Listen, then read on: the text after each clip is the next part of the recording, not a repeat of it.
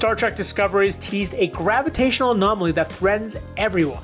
What does it mean for the crew of Discovery? I've got answers from showrunner and executive producer Michelle Paradise. Here's the second half of our conversation. I'm Roger Cheng. This is your Daily Charge. As you mentioned, Michael Burnham is, is finally captain after after four seasons. Um, it's just very unusual. I remember as this show began that like she was kind of off to the side a little bit. That's where the perspective is skewed. Now she's in the captain's chair, um, and and almost immediately there were some questions thrown about it in this in this first episode, which was interesting. It wasn't just like hurrah, she's she's leading. There's actually some questions about whether or not there's some aspects of her leadership that that again going going back to that is questionable. Uh, I'm, I'm curious how how you're going to be digging into that further in the season. Yeah, well, um, I think first of all, the the expectation was always that Burnham would be in the captain's chair uh, one day. You you have someone like Sonequa, and you just want to see her in the captain's chair eventually, of course. So, but uh, but the thing is, um, while Burnham has had a three season journey to get there, one, being in the captain's chair is a journey in and of itself. Um, and we this was going to be uh, it's the only it's our only opportunity to see her in the captain's chair for the first time. And so we really wanted to explore what is that journey like now that she's captain? And we're not calling the captaincy into question at all. It's just how does she who is she now that she's in the captain's chair? What is that evolution of growth for her now that she's in the captain's chair? And so for us thinking about her season arc it was uh, what is her captain's journey? And we would go into every episode asking ourselves the question in this episode, what is Burnham's captain's journey? And what is she going to learn in this episode as captain? How will she be challenged in this episode as captain? And then there's a there's a nice arc for her over the course of the season, from uh, the beginning to the very end, in terms of her captaincy. And you know, hopefully, our audience will will also feel and get to see how she grows and changes over the course of the season as she has to navigate all of this stuff. Yeah, I'm just curious if there are any other teases for what some of these other characters are doing. Like I, in particular, like I noticed with uh, with Tilly in this first episode, just sort of looking back to when it began, she was sort of she's largely a source of humor. And speaking of leadership, there was kind of a leadership arc that she's been on the last several years, and to the point where now it's like she's not sure that's what she wants, even as she gets closer to it. I'm, I'm curious what the what we'll see from her this season.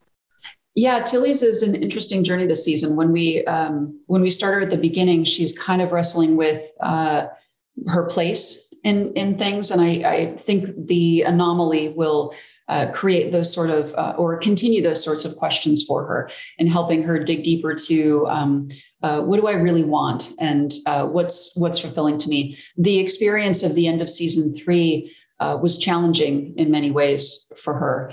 Um, and so the the question of where is she now, and then in a world of such uncertainty, uh, what does she do with that? Um, uh, I can't really say too much, but it's it's a very interesting journey for her over the course of the season as she wrestles with some of these things. Got it. And uh, Saru is starting the season not with the ship. Um, he's back in his he will be back. He will. Okay. I, I, feel like I need to emphasize that he will. Everyone's just concerned that we're losing uh, Saru. We're not losing Saru. I think just because everyone loves Doug Jones so much. He's so awesome. He really is. Jones. He's great. we, love him. Um, but where I mean, can you tell a little bit? Tell me a little bit about where where that that arc is and, and how you know his time apart from the cast. Uh, you know how that sort of affects the overall storyline for this season.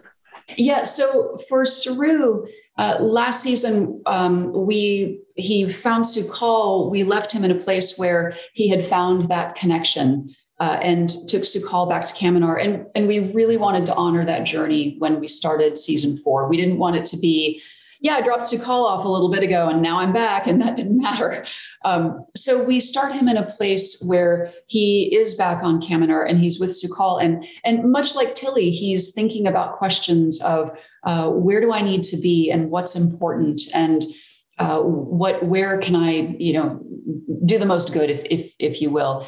Um, it's you know we will absolutely 100% get him on on back on board discovery but for him over the course of the season it really will be a bit of a push and pull between uh, I, I, feel the need to be in two places at once kind of thing and now we have this anomaly out there in so much uncertainty, where should I be? Where is the best place for me to be? How can I help the most? Is that they're on Kaminar uh, with Su'Kal and with the council and, and on a specific world, or is that with Discovery and looking at the big picture and trying to solve this big picture anomaly that that um, threatens so so many people, uh, so many species, excuse me, and worlds and all of that.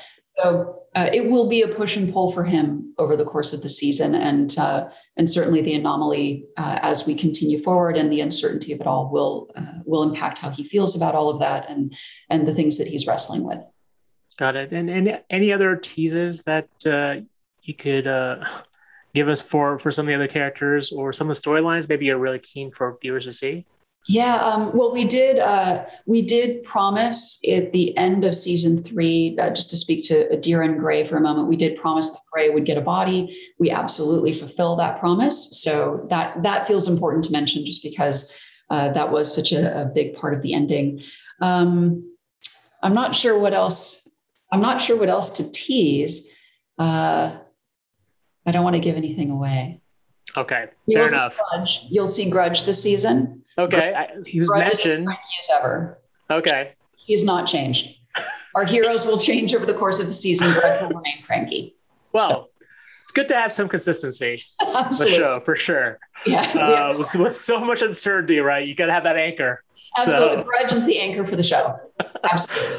Uh, well, I guess lastly, uh, you know, Paramount Plus is is building out you know its universe of Star Trek shows. There's there's obviously Picard, there's Lower Decks, there's just a number of shows, and I'm curious that if like there is at any point or talks or considerations of a crossover. I know these shows all span different times and in some places continuity, but uh, is that a thing? Like uh, you know, like an Avengers type, you know, show or show or movie or something that brings them all together?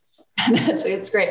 Um, I think that's that would actually be an Alex question if, if that's something he's uh, the the architect of the yes. universe. Um, but we we absolutely because these shows all exist in the same universe, we do want to make sure that they talk to one another in the sense that uh, we're aware of the storylines that are happening on the other shows, and we're making sure that um, you know, if if something happens in Picard that we're not in Discovery saying uh, a completely different thing from that time period, that we're not that we're not uh, conflicting. So it is very much this is very much a, a, world, and we want the canon to be uh, rich and consistent and all of those things. Uh, in terms of, I, I, think with crossover, you're asking, uh, is a character from one show going to go visit another show? That would be an Alex uh, question for sure.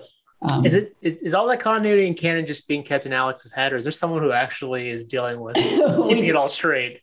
You know, we actually there are uh, there are folks who uh, do all of this and keep all of this, and we also um, as uh, those of us who run the various shows will get together periodically and talk about what are the storylines that we're doing. Uh, is there anything that we need to be aware of so that uh, we're we're keeping those things straight? And then, you know, Alex, the folks at Secret Hideout. Um, uh, we have uh, John Van Citters, who's uh, amazing. We've got a, a, bunch of folks who are involved in all of that and who help us track uh, the canon of it all so that we make sure everything feels uh, consistent between uh, between all the shows.